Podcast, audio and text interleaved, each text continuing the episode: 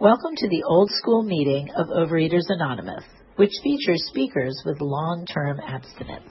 This meeting was born online and it's going to stay that way. That means you can attend live on Tuesday evenings at 6:30 Pacific if you'd like to. Go to the Los Angeles Intergroup's webpage at oalaig.org for login information. And now, our speaker. Um, I'm Trisha, grateful compulsive reader, and um, you know, I I say that with um, a deep breath of gratitude for this this way of of getting through life that's been incredible for the last decades and a few more. Um, yeah, it's amazing. This is this is you know when I retired, people said, "Well, what are you going to do with your life?" And I'm thinking, I already have a purpose. You know, like I I know what I'm going to do with my life. Um, and um, it's been a very rich experience too. Let's see what it was like. Well, I thought I'd tell you about a God experience on each one of these parts. I had taught sixth grade, and I'm in uh, the supermarket in the freezer case, and I hear this voice saying, Mrs. Vogel, Mrs. Vogel. And it's friend Valerie that I took to Weight Watchers, this little student in sixth grade.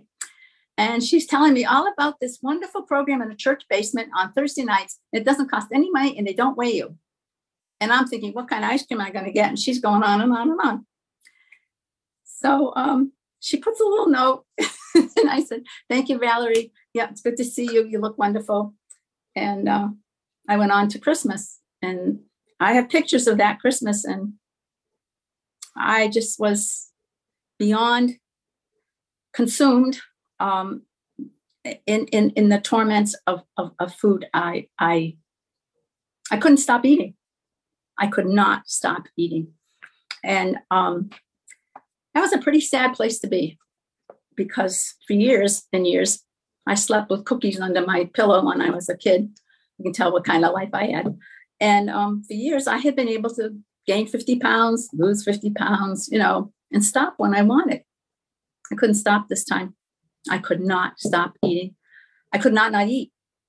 And it felt like like this this this wonderful thing that had comforted me and and, and protected me and you know um, been there for steadfastness for centuries had turned away and and and and now it was like a vicious vicious um, you know what I mean? That that like sense I can't get enough food. I'm eating in the shower. I'm taking kids' lunches out of the basket because they tell them lunch is over early. I mean, it was I was doing things I couldn't believe. And and so by the time January 13th came, I um, happened to find Valerie's little note in my coat pocket.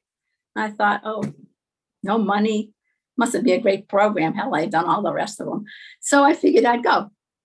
I brought a friend. She was sicker than I was. She brought the big book. She signed up to do coffee and she got a sponsor. I left the meetings. I used to have long meetings. I went to the bathroom, make M&Ms because I only had a little food problem. The rest of you may be bigger. But what I did hear was this was a disease. And somehow or other, it gave me a breath of like maybe I I'm I'm not maybe I can do something. Maybe these people could help me. And I had the worst time asking for help. I, I, think I would rather bleed out than ask for help. And here I was in a program, and they're all saying, Well, you have to ask for help. And I'm thinking, Well, that'll be a hot day in hell. But meanwhile, I just came back and I came back. And one of the big other things was there was a woman there came over. and She said to me, Do you have a sponsor? I'm thinking, and I said, um, not yet. and she says, well, call me tomorrow. She gives me your phone number. Call me tomorrow about seven o'clock and we'll talk about this.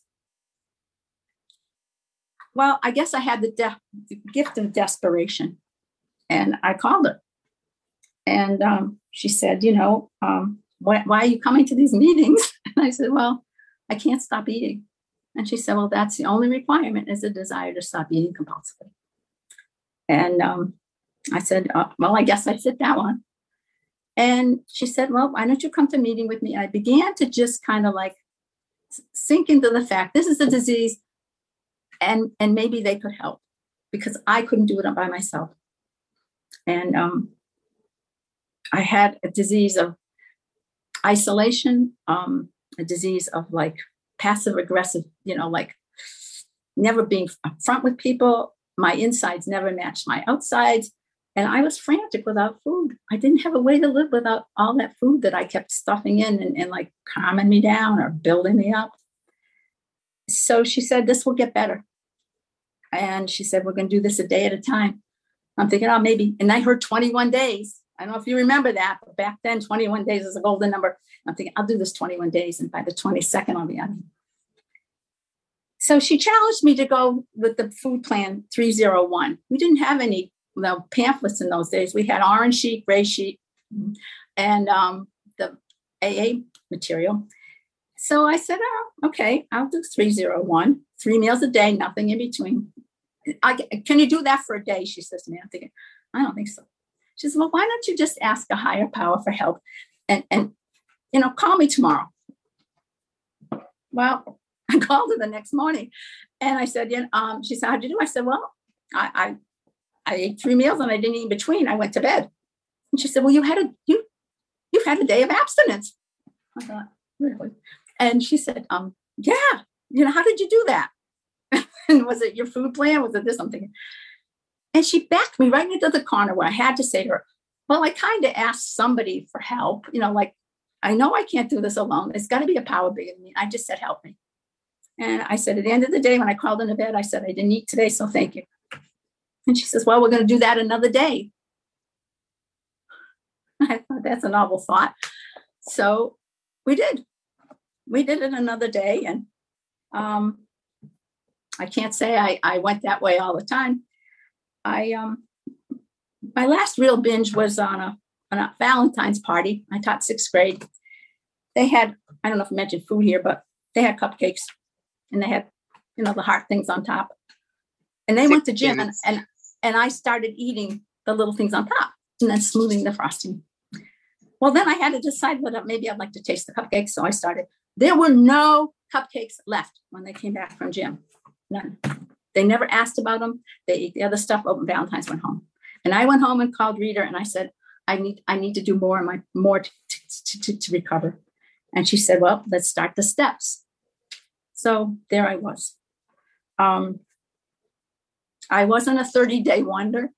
Um, all I could do was appreciate that there was a group of people that had some sort of way of moving through life without walking around with M&Ms in their pockets.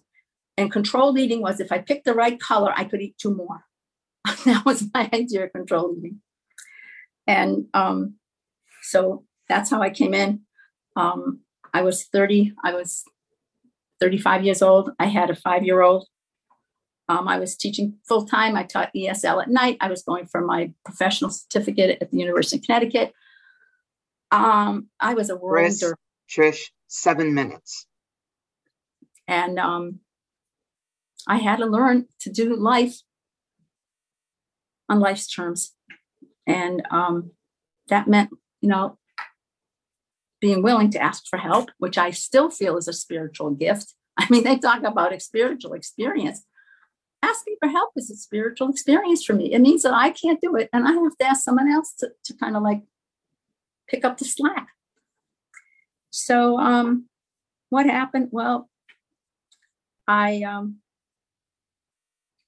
I found the hardest part was when they would say to me, let us love you till you can learn to love yourself. And that was really scary shit. I mean, first of all, letting people close enough and then being able to deliver some of that, you know, closeness and, you know, positiveness to myself was don't trust, don't talk, don't feel were my three big things. And um, that was a real challenge, but I kept coming. I went on retreats. I gave away my fifth step, and the poor priest that heard it says, Walter Cronkite has just finished the news. And I looked at him. He said, You had no no feelings about anything you shared. And I said, Well, listen, Jerry, admit to God, self, another human being, the exact nature of my wrongs. I'm done. I don't have to feel this shit. and I'm out of here. He said, I wish you would come back. And I did. So um, the hardest, you know, food. Um, I had the list with the target with the, you know, the mm-hmm, the, the never foods, the iffy foods, and the, mm and I've noticed over the years that the um, the iffy foods have um, gotten smaller. Um, my abstinence right now is like, you know, basically three meals a day. And the food I eat has got to be fairly nutritional. I mean, it doesn't have to be kale all the time. It's got to be something that I find relatively, you know, little, not not delicious, but at least, you know, okay. And it can't be a trigger food. And with God's help, I've been abstinent for exceptionally abstinent, a, day at a time for, for quite a few years. And every day on my on my appreciation list, I write abstinence day one because that's all I have. That's all I have. Um, I have sponsees who struggle to get 21 days and 31 days, and it's like, let's just do today, just just today. We can do this for a day. And um, my spiritual program has kind of improved a bit, thank goodness. But you know, um, this program relies on change. I have to change. And that requires action. You know, I'd like to say I can't sit in a garage and become a car. I wish I could, but I can't. So I began to take action and more action and more action and um, follow the steps. Did another, you know, made that list of people people I had harmed, and um, and you know, made some amends. Um, I found that there were a lot of pieces of my life that were missing when I was looking at the people that I had harmed. And um, I, I, didn't know what that was all about. But I will tell you, I, I have been challenged with the emotional part of this program. That's my the three-legged stool. Um, my emotional fabric was very um, torn as a child. I didn't really know that, but um, I learned that over the, you know, few years. It was suggested that I might want to get some therapy. Go for more help. Oh my God, no. And um, and I ended up in an incest survivors group for a couple of years. Um, I also ended up not wanting to go back and look at my look look through, you know, reveal what needs to be revealed, heal what needs to be healed. And I stopped doing that, and um, I ended up hospitalized and here's another moment of grace. I'm in this hospital situation. The policeman had to come and pick me up at the pizza parlor because I walked out of the emergency room and told him I didn't think I wanted to do this. Could you not? And um, I'm about to sign myself out. And somehow or other, the pen didn't have any ink. And I just went, you know, I can't do this anymore. And I just ripped up the paper and I stayed. And um, 12 minutes. That, had to be a God moment, big time. And um, talk about losing control. Holy camole. And um, it saved my life. And today that's not that's not part of my story anymore because um, I've, I've learned and I've grown in recovery and I have a higher power that I can really trust. And I have um, some friends in this program and outside this program that that really have my back. But it has been a long struggle, and it um, it's it's my Achilles heel. So um, let's see. Um, I guess my title of my my my story would be no such thing as failure, just slow success, just slow success. You know, looking, I have to keep comparing me to me and and saying, wow, look at look at you know look at how you you know you gave some yourself some slack on that oh you didn't you didn't get upset about this anymore or that sponsee still keeps calling it naughty food and you didn't go mm. you know I, I keep i need to be aware of where i've come from and um, i don't have any big um, plans i when i left teaching i was ple- I, I i managed a gallery an art gallery in Perkins Cove, Maine for 10 years. It was unbelievable. So I've had a wonderful, wonderful life. I mean, I'm healthy, fairly wealthy. I've got some cognitive skills. And you know, today I um I participate in this program. I I love I love um I just love our our options of recovery and the empowerment that it brings us that food never ever gave me. And um, you know, I'm the chair of Intergroup again, again, and uh, I do work with PIPO. I have sponsees. Um, I have a sponsor. I've never not had a sponsor, and um, it's just you know, I've been to World Service, and um, boy, I tell you, you learn a lot in World Service, and um, I have a spiritual community today. And the first principle is God is good and everywhere present. I believed I was an original sin. I never thought I was an original blessing. Nobody comes on this planet thinking they want to be a food addict. Nobody comes on this planet thinking, "Oh, I'd love to, you know, be a nasty, you know, sneaky person that can't get her needs filled." So I found that helpful for me. I still go for therapy. Um, you know, I take some meds. I've been diagnosed with ADHD when I was 45. I thought only kids had that. Um, I don't know. I I've I've got a really wonderful life. I've been living alone for eight years. I left a 22 year relationship because um, I was abandoned and kind of left without a home. And we get through these things. We get through them without overeating. We get through it through them with relying on a higher power. And I can't tell you, you know, I just can't tell you that just keep little tiny changes. Practice makes progress, you know, like just little changes and and it really works. So that's about all I have to say. Um, I don't know.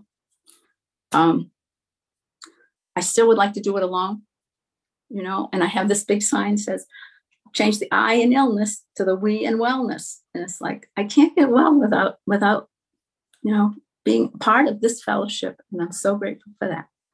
So I, I don't know how many minutes would I have left. You have two minutes left. Oh well, then we're done. I think I think we can like wrap it up now. And um, can't think of much more to say. Um, I love slogans.